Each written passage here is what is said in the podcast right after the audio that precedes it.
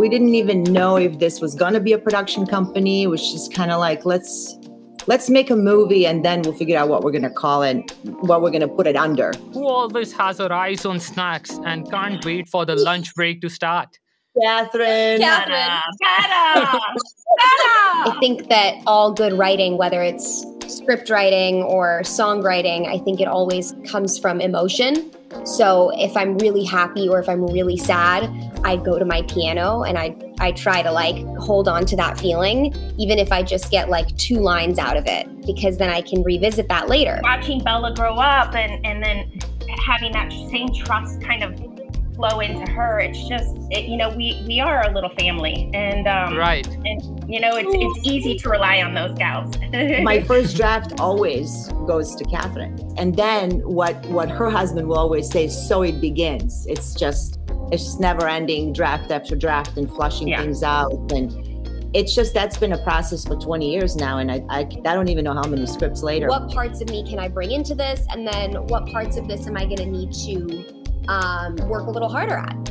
And I think that with Kara, it felt really natural to me because I I am a nerd. Uh, you can ask Catherine. Even when we disagree on something, we both know that we have our best interest um, at heart for the project. I've worked and spoken with actors in real life that were so wonderful to work with in scenes because they were so giving and so all about the other person that when you talk to them in real life, they're just as intense. I will dress in like the scariest costume and I will stand if it takes hours in the corner to scare somebody. Just Absolutely. She loves scaring people. She loves scaring it's people. Very weird, but it's true. I, I could tell that by the choice of your movies. Yeah.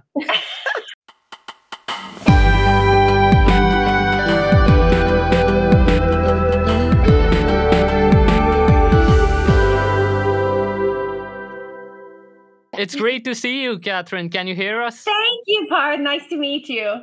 Oh, it's amazing you all can already pronounce my name. Normally, people like to call me the hairy guy. Still, I like okay. you already. yeah, the feeling is mutual. So, I guess let's get started then.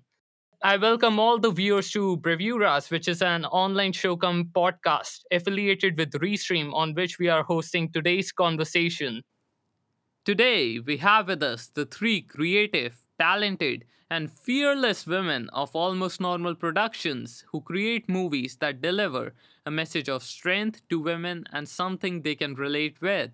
I would like to introduce the first founder of Almost Normal Productions, as well as an experienced writer, director, and a performer. Yes, we have with us Elisabetta Vidovic. Thank you. Thank you for having me or having Next, us. Yeah. Next, I'd like to introduce her partner, who's also a brilliant writer, producer, and an exceptionally talented actress. Yes, we have with us Catherine Michelle. Thank you for Hi, joining. thank you. Last but not the least, we have with us an amazing actress. You might have seen her work in shows like Supergirl, The Fosters, Just Beyond, among others, and movies like Homefront and Wonder. I'm always a fan of her choice of characters, which I believe are inspiring not just for women, but all genders. Yes, we have with us Isabella Vidovic. Thank you for joining all of you.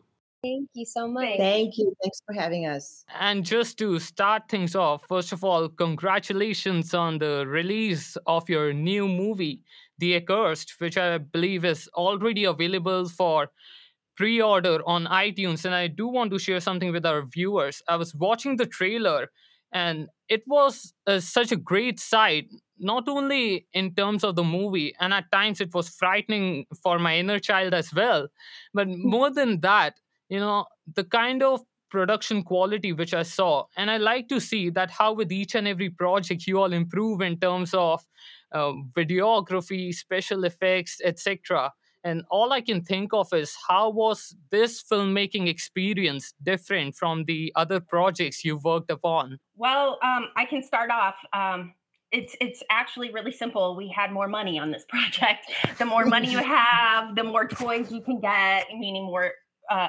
equipment and um, you can do a lot more. So with our with our other projects they were self-funded. We we they were labors of love. Not that this one wasn't, but they were um, they were kind of our playground, and um, we we were able to bring on investors this time. So there was a lot more um, that we were able to do with that money. More money allows more freedom. So yeah, we we just we were able to do just so much more with the shots. We had a little bit more time, um, even though our time was short. So sure. I, yeah, and a best part which I like is that uh, how you all raise fundraiser, and this is really inspiring for all the filmmakers out there. That how most of your projects were self-funded, and then you raise this fundraiser, and people supported it. And if you two, the mother and daughter, would like to add something to it. Yeah, absolutely. I mean, our Indiegogo campaign was amazing, and you know the support that we received from uh, people that we've known for years of working in the industry and friends and family and fans and it was just pretty amazing for us to reach our goal and actually surpass it too i believe.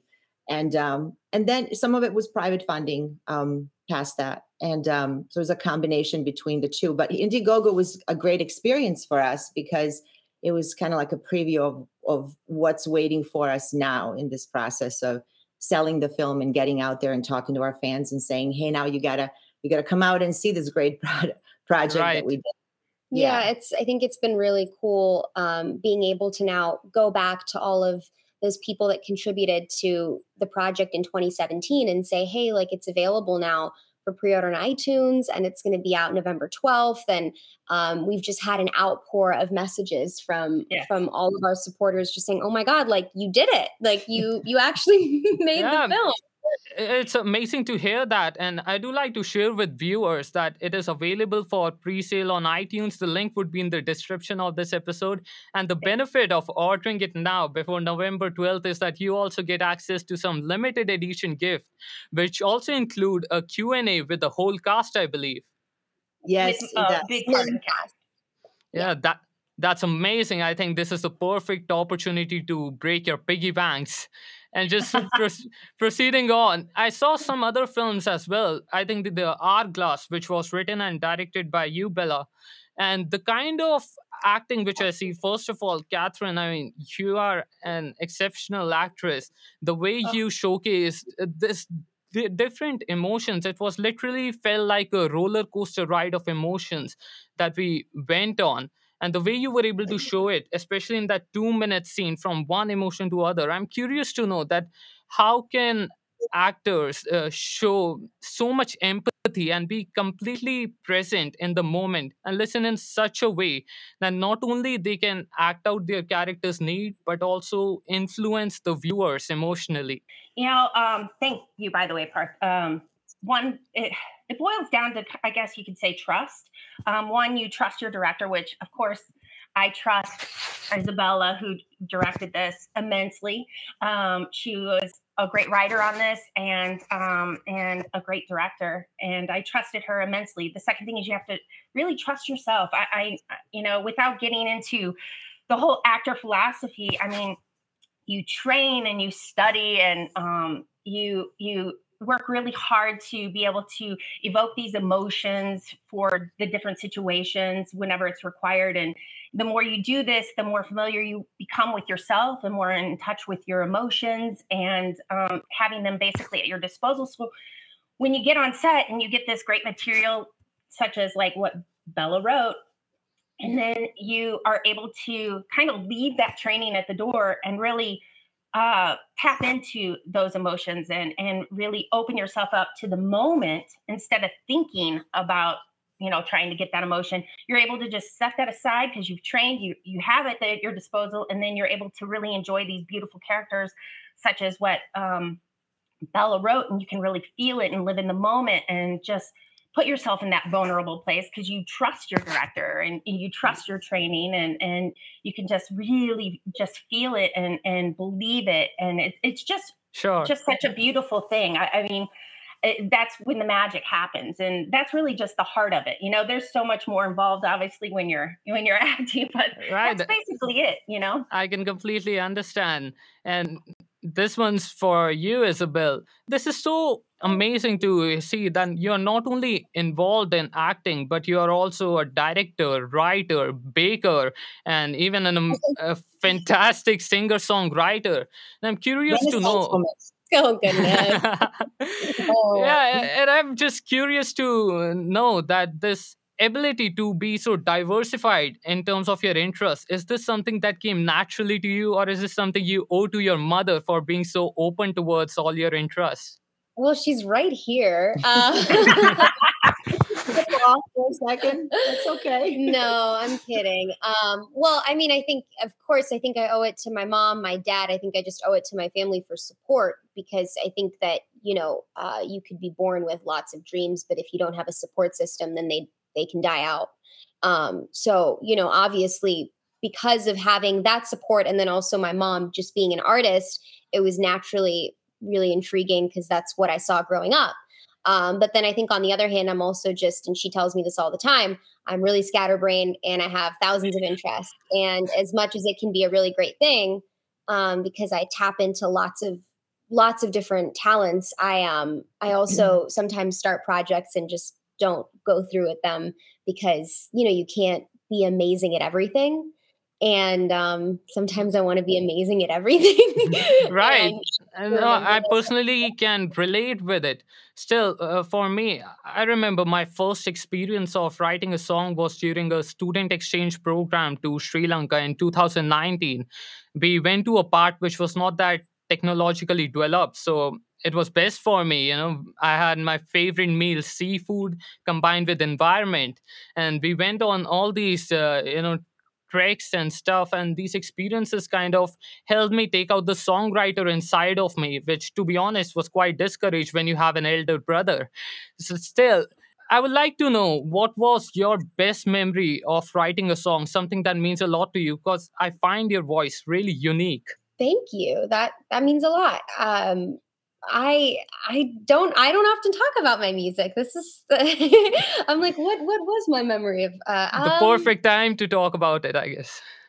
well, I um I guess I just um I never I think it's kind of like writing a script. I, I've I've heard Catherine and and Elizabeth talk about writing a script and how it's just you start and you don't think you can do it, and then one day you have a draft, and then it's kind of not horrible and then you keep going and then it gets better. And i think it's the same thing with songwriting. Like i just i love the piano and i just sat down and i just started playing chords and they sounded really disjointed.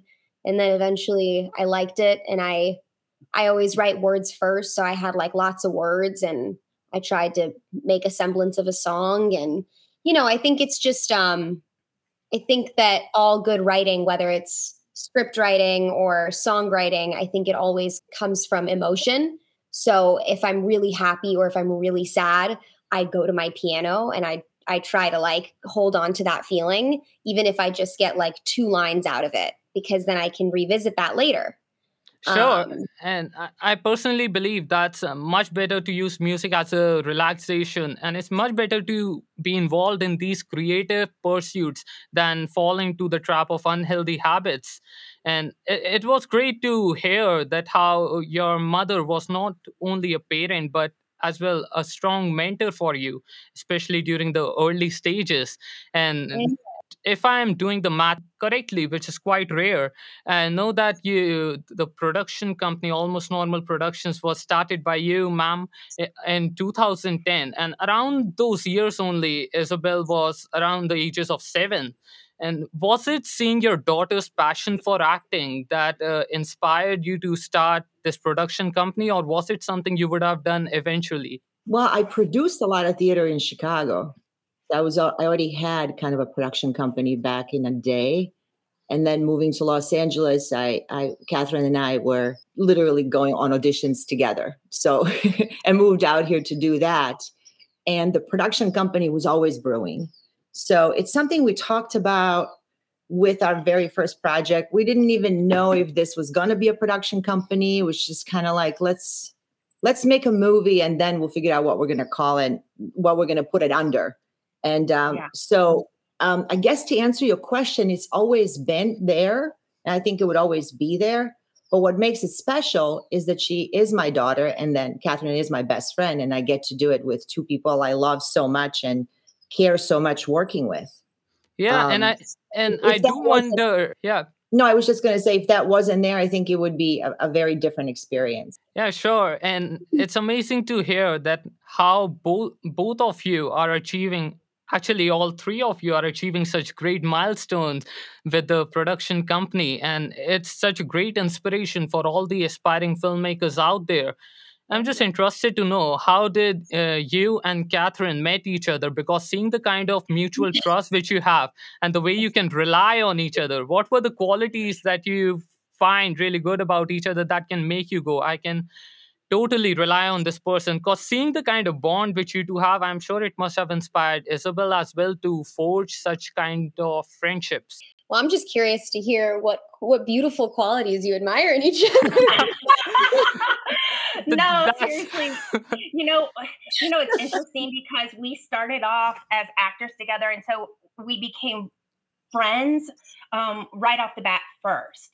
And there's a different level of trust, like I talked about earlier, that comes with acting and being in a scene with a partner. And so, and then the friendship built, and you know, uh, you know, just it's so interesting because the the level of trust um, and and the being able to rely on somebody you know i, I just have an tremendous a tremendous amount of trust for um, for Betta. You know, we we not only share the same visions and the same goals, um, uh, but you know, even when we disagree on something, we both know that we have our best interest um, at heart for the project. So, you know, when we decided to then go into directing together i mean we had we when we first announced that we had people that were really skeptical you know you could kind of see it on their faces like ah, that's not really going to work. We even had some people say, mm-hmm. how is that going to work? But, you know, because we have wrote um, so so much together. You know, we're already fleshing out the the story. We're fleshing out the characters. So it was just like a natural progress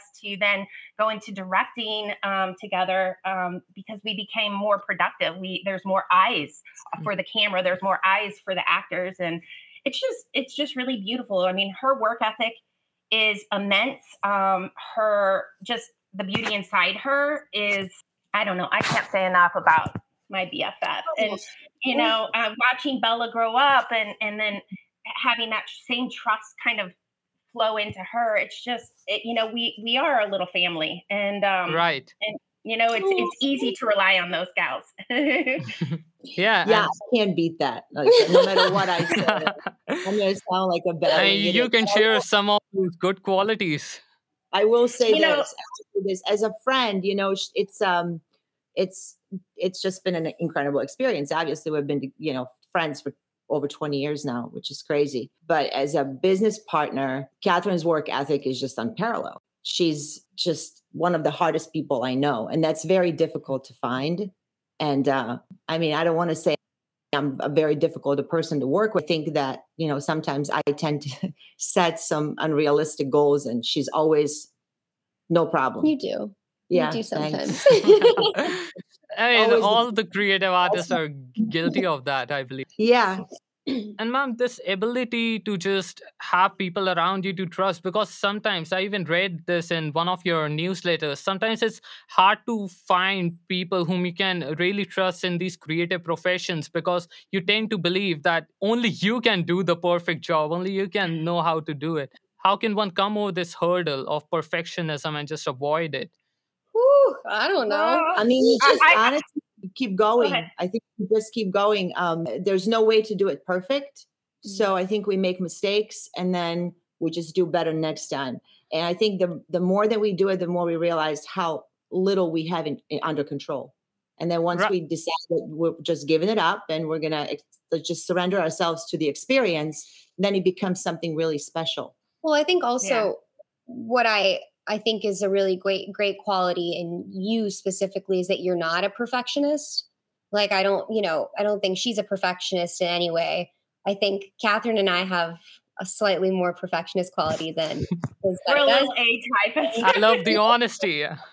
And I think that, and that's not an insult towards Catherine. I think it's it can be a good thing, it can be a bad thing, but I do think that it balances the team out because yeah. I think that it matters to you to be diligent and to do work well, but it's not like you'll beat yourself up if there's a mistake. Like, you know what I mean? I think that's you don't have a desire to be perfect.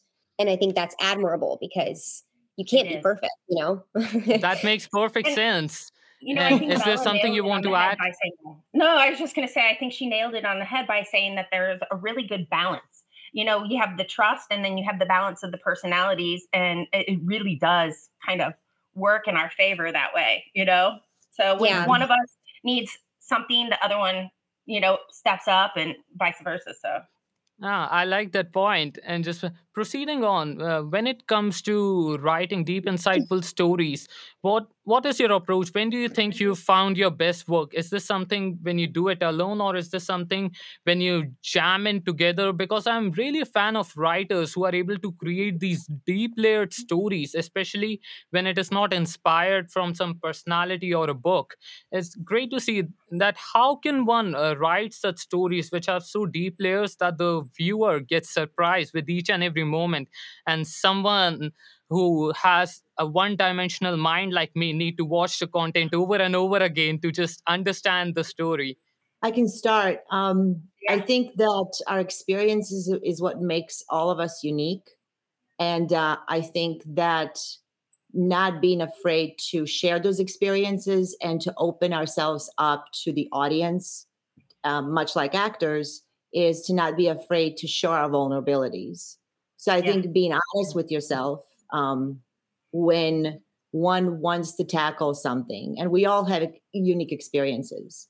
And um, yeah. it's something that you know any i'll write a sentence down and say this sounds interesting. I remember this happening to me. But then looking at that and saying how much deeper can i go into this?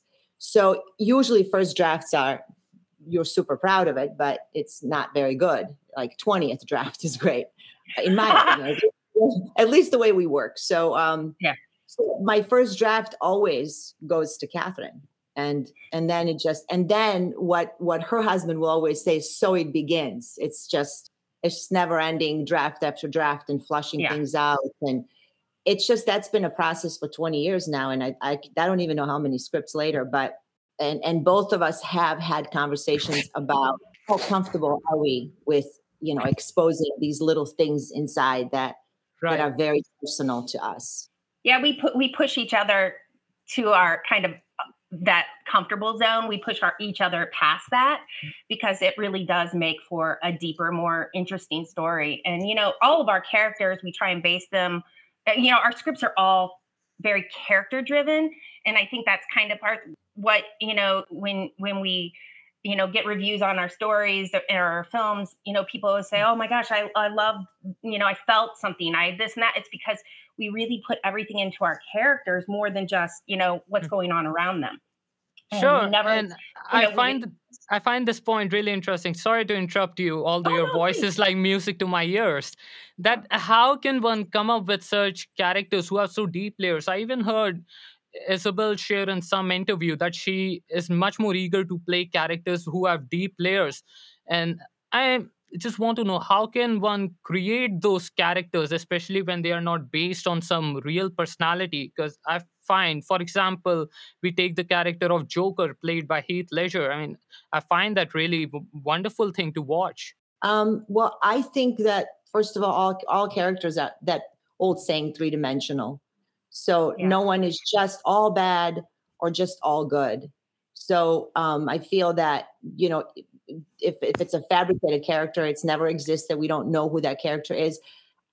Honestly, that's it's it's very rare that we do that.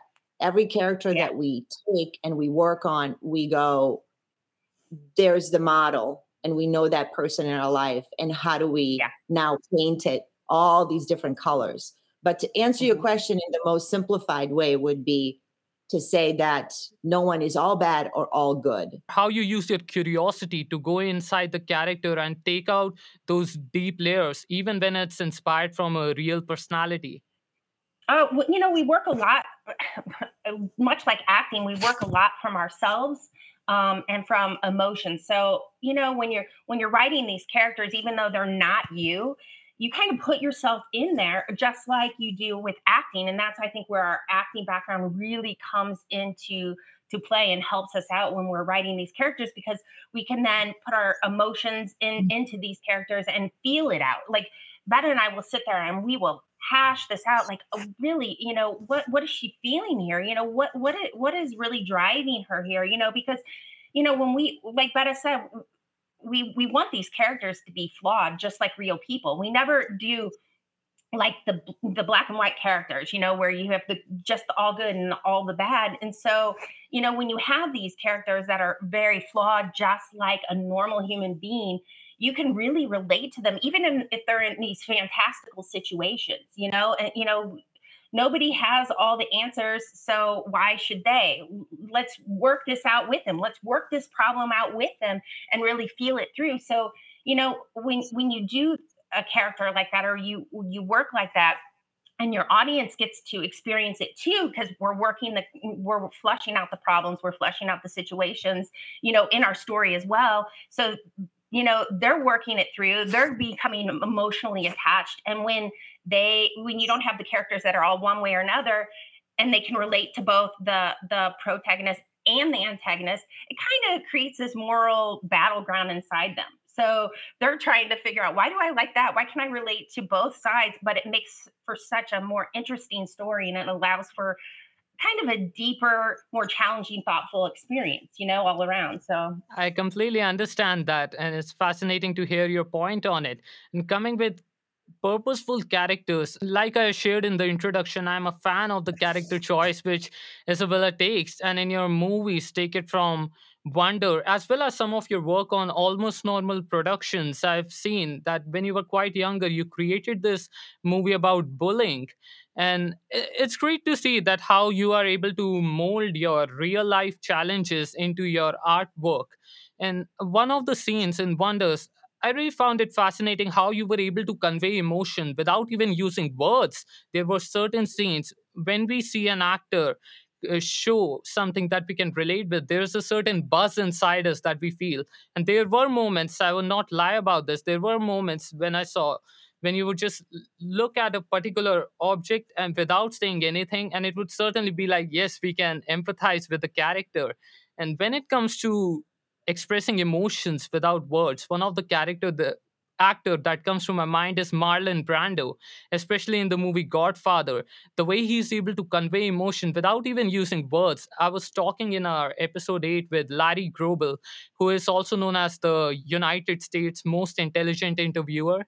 He spent months interviewing Marlon Brando at his beach house, and he wrote a book about it. So I was talking with him. He said that while he's acting out, he has these clipboards all over with written dialogues because he believes that words are not important. What's behind them is the real thing.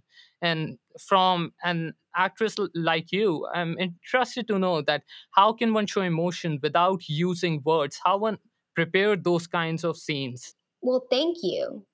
Uh, that's a big compliment firstly. So thank you very much. And the fact that you mentioned Marlon Brando, that's I will take that. Um, I think you just said it. I think that it's not about the words, it's about what's behind them. And I think that anytime I approach a scene that has dialogue, you know, she's always taught me to look at the lines and understand the subtext and you'll hear you've probably you know you'll hear anybody who's ever acted has probably heard that you know i'm sure you know catherine you know you've heard what's the subtext what's underneath the line like you can even write down next to your line like what are you really saying with this? And i think that when you understand um, when you understand your character that well when you understand what's actually behind everything they're saying then when you have scenes that don't require dialogue that don't require much that just require reaction. Like you know your character's mind so well that you know what would be going through their head in that moment. But i think that that can't really be done without doing all of that um, foundational work at the beginning. Because if you know if you don't if you don't know your character then then you don't know what's going to be going through their head when they're looking at an object or looking at a situation like how would they react to that you know right and is there something that uh, both of you want to add You know, I will add one thing um, is watching Isabella work, you can see her also really listening. Like she really will listen and put her focus on the other actor more than herself, which is a, a very unselfish thing to do as an actor. And it only enhances like her work. So when she's like putting all her focus on the other actor and really listening to the other actor, you can see all the stuff going through her mm. like what you're saying. It's just beautiful right. and this brings me to this question that how, how can an actor listen in such an unbiased way? Because even when i see some of my idols like don rickles robin williams the way they are able to even observe a single physicalization of the interviewer or whomever they are talking to or acting with and go on a one minute monologue just insulting it. I mean i find that really fascinating and how can one listen as a performer?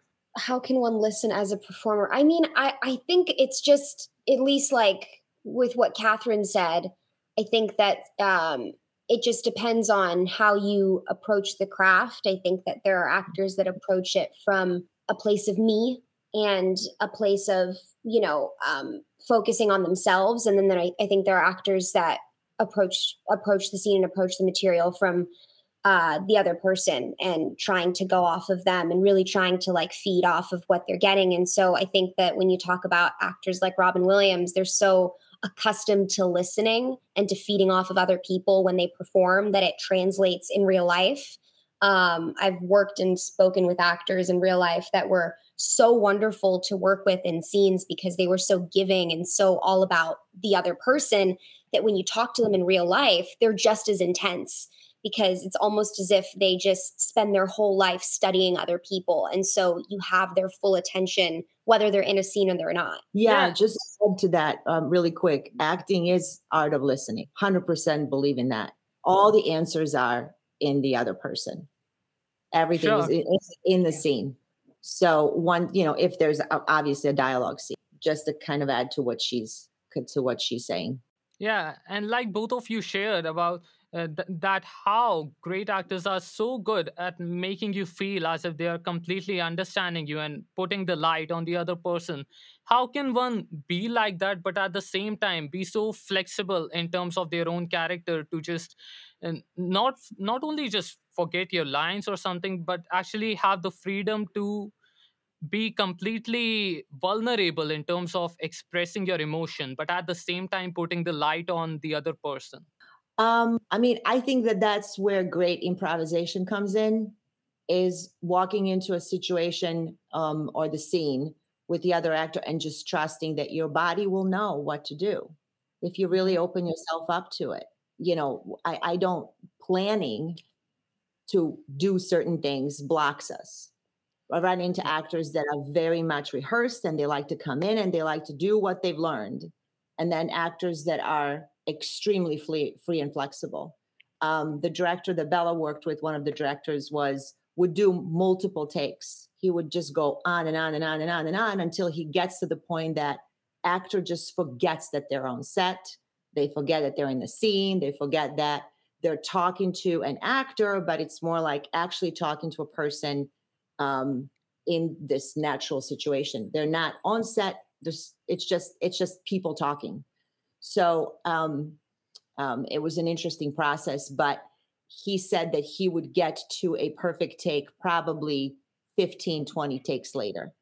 Um, I hate to say exhausting an actor into actually just forgetting where they are, but it's kind of like that, I guess was that was a yeah that's a really great insight that you shared and i think al pacino is also known for having so many retakes that he just completely loses this idea that he's playing a character and i think that's how the best work uh, comes into play yep. and before you know before i stop pestering you all with these acting questions i just have this last uh, one to add i was watching the super series supergirl and what I found really fascinating, even though I'll be honest, I'm not that big of a fan of watching superhero series, but in this, the way you played the young version of Supergirl, but at the same time had your own uniqueness, it was great to see that how, on one hand, you were playing the nerdy side, then the superhero side, and then again having that inner child inside of you, seeing your image in the news channel and completely get buzzed up about it. I'm curious to know that how are you able to find the balance between that yes i'm playing a younger version of a character and i need to make sure that it's a sequence which viewers can follow upon but at the same time add your own unique touch to it?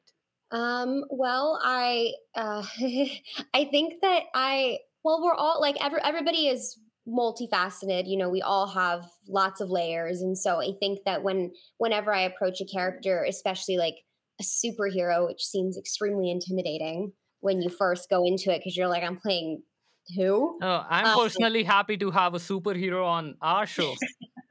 Thank you. I it's still weird to me hearing that. I'm like, oh, Supergirl. But um I think the I, I think that the key is to just like look at your character and go, okay, so we're similar here, we're not similar here.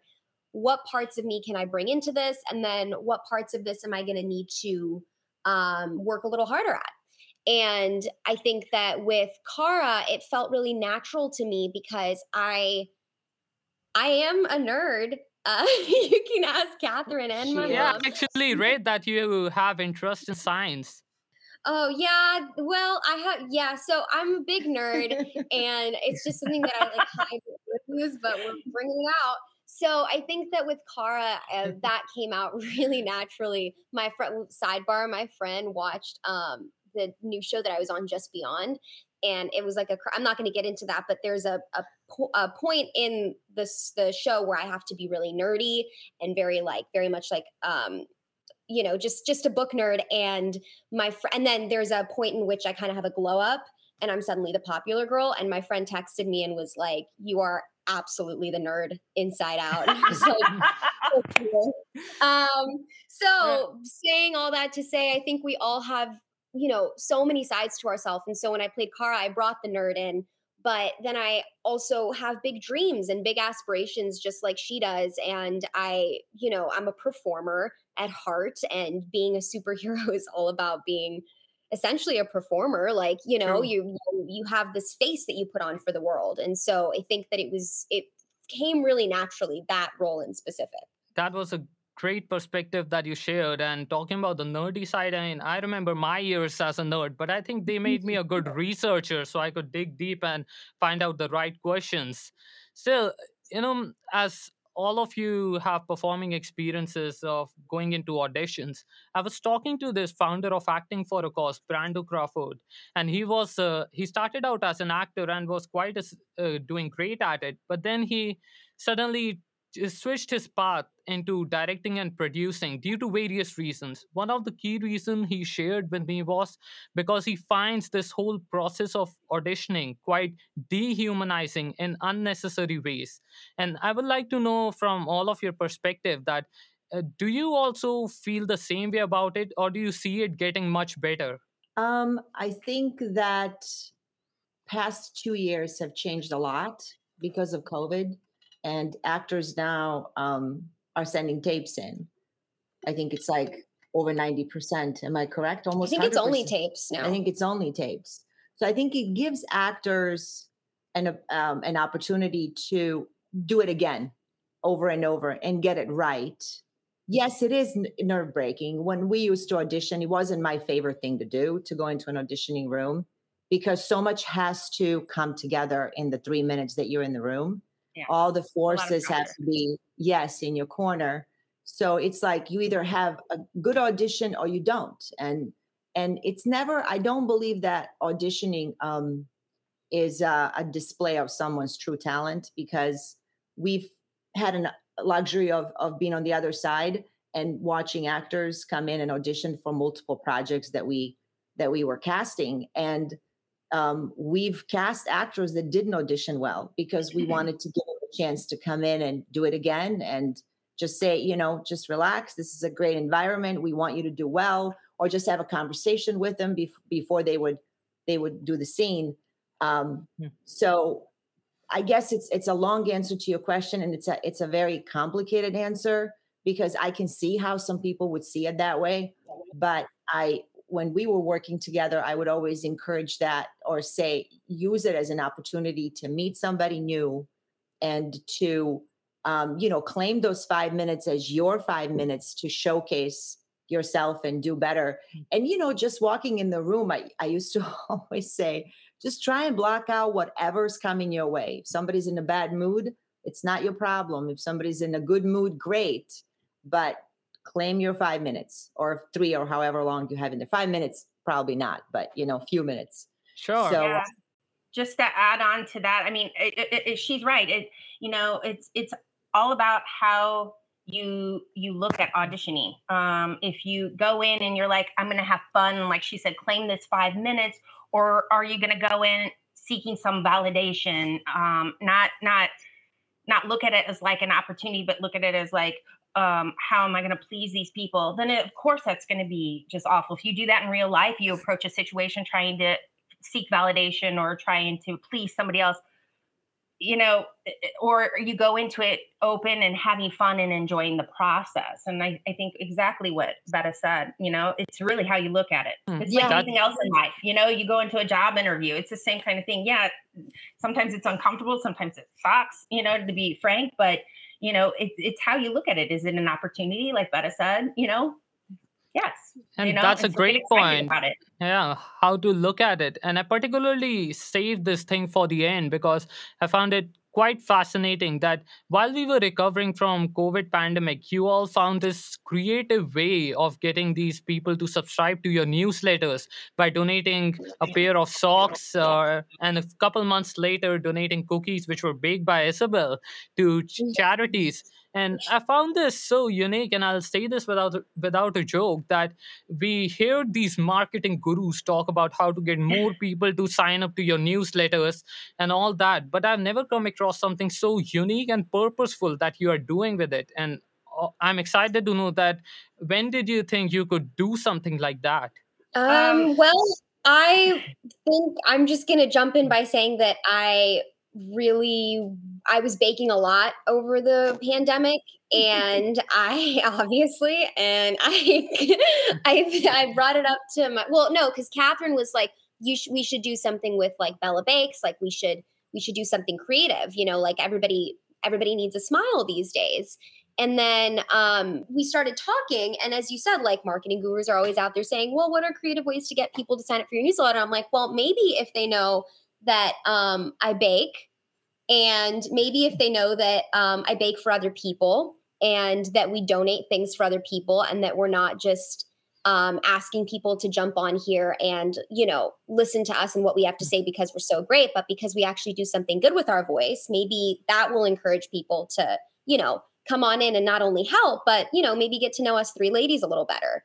And um, I, you know, if you, I mean, you guys can add on, but I think that as you said, you know, I, I, Sure. yeah, I totally agree. I mean, giving back and, and is just something that's a big part of who we are separately and now as a collective. You know, it's one of the things I love most about Betta and Bella is is you know is that you know they're always wanting to improve the world you know improve themselves improve the world so it makes sense that you know something like this would filter into everything that we do our films our marketing our personal friendships you know um, you know we really believe that serving others strengthens i mean this might sound corny but strengthens our connection to the world which makes us better people and better artists. And and why not turn something that might not be so enjoyable like marketing it's just part of what we have to do. But why not turn it into something that is enjoyable and something that does reflect who we are and something so personal to us? It doesn't yeah, sound corny at all yeah I think what you just said is so true. Like, I just want to tack on to that is she she said uh, that it reflects who we are, and I think that um, when we when we try, you know, as you said, when when whenever we are asking people to come on and to look at our newsletter, to look at our social media, to look at our film, you know, we never want them to to feel as though um, they are doing us a favor and that they need to like you know what what we want to make them feel like is that they're you know we're we're serving them because that's ultimately what we're here to do. Like we're here to serve others. And i think that by showing them that we are philanthropists whether you know even though we don't show it all the time um, you know and that we are here to give you something that we truly feel is going to benefit you because at the end of the day you know we're not making these films and putting out these newsletters for ourselves like we're doing it because we want to help others and share with the world and hope that other people will be inspired too.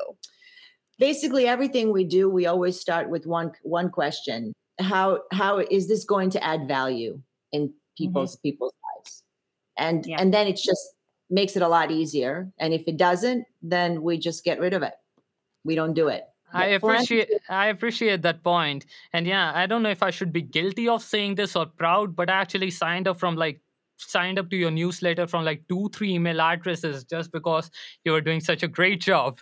Oh, thank you. well, you. you. just got a few extra so cookies for you. That's all that yeah. means. And my mother is, and my mom is giving me all this crap about it. What are these emails coming inside my inbox? And I'm like, they're doing such a great job. I couldn't help myself. Oh, fun. just say that your name was on a cookie, and somebody probably ate it at the Covenant House. That's right.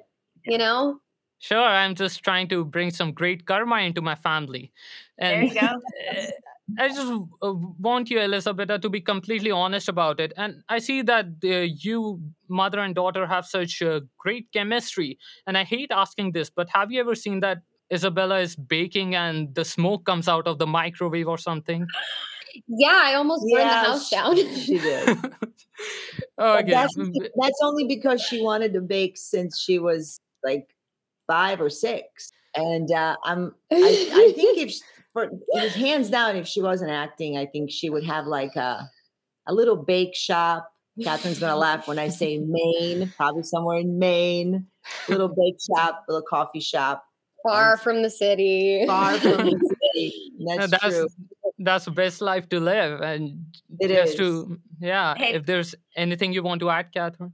Oh, I was just gonna say, mm. part seriously, once you meet Betta, though, because Bella comes by it very naturally. Because once you meet Betta, the minute you become friends, she invites you over and you, you better go hungry because she gives you this spread that's delicious. She's an incredible cook. And you literally roll out of her house. You don't roll because that's how she kind of shows that she loves you and she cares is by pouring herself into cooking. And i see that with bella as well. They both just pour themselves into it. And that's kind of like a little gift that they give you when you come over or or when you're a part of their world you know? And and so it's, it's, no, I, it's cultural. It's cultural yeah um, food is my love language. it's it's what my uh, what we do back home in bosnia. It's how we show respect and love and it's just we feed people oh, right lot. and it's great to see that how much you are connected with your croatian culture i read this beautiful newsletter where you talk with your seven year old self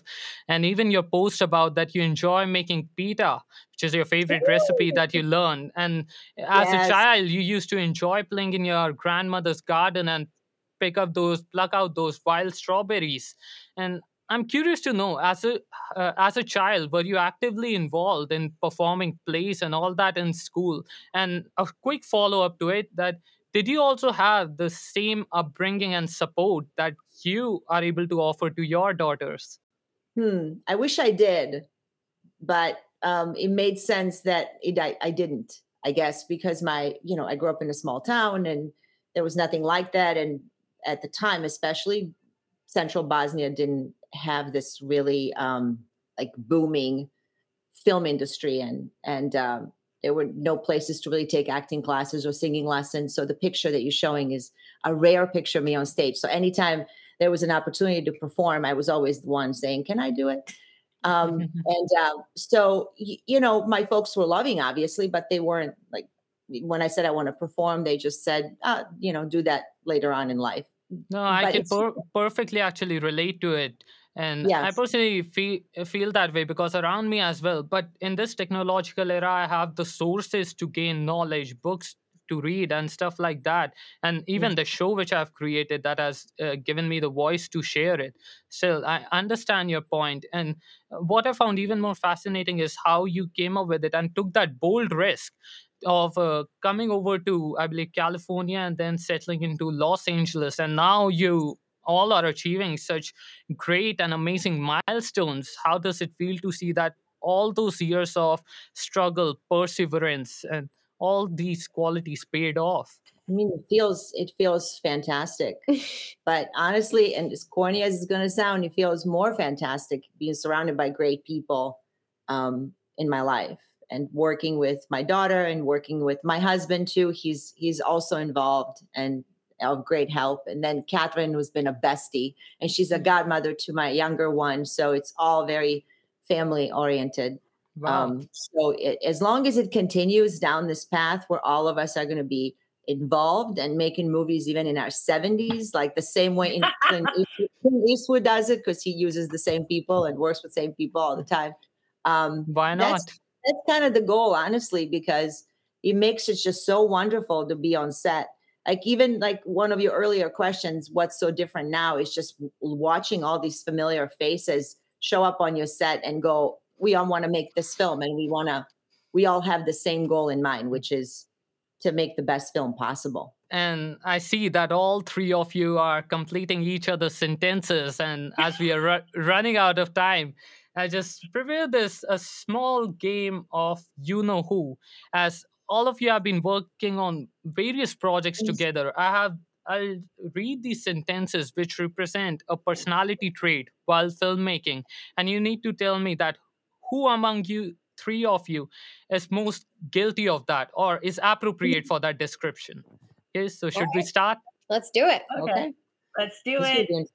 Great. So the first one is which one of you holds the record for the most number of retakes just to get that perfect acting shot? You know what? It's one of you two. I think Really? it's me. I think it's me. oh, yeah, and if you have some sort of uh, experience to share with it, I'd love to hear it. Oh my gosh, I I, I don't know. I, I'm notorious for just being like hard on myself. It's something I'm working on, but yeah. has nothing to do with your talent. Yeah. No, it never has anything to do with your talent. No. Yeah. No. Sure. just- Oh, okay, then let's I- get to the second one. Who among you is the most disciplined in terms of reminding the cast, hey guys, we are on a deadline? Betta. Okay, great to hear that. Okay, then the third one. While shooting films with the crew, who always has her eyes on snacks and can't wait for the lunch break to start? Catherine. Catherine. Catherine, thing- you were always at the crafty table.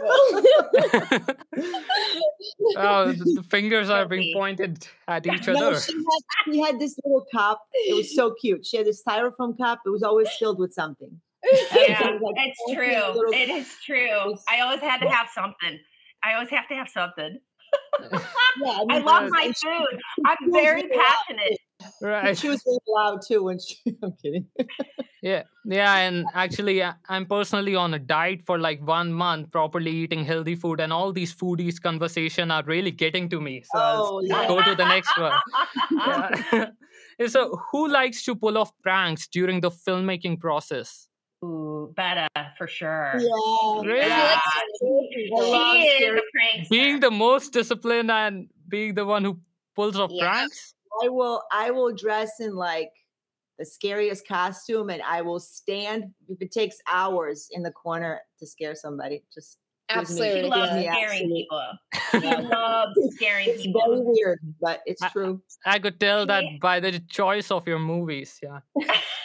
Sure. Uh, this is the last one, and this one's my favorite one as well.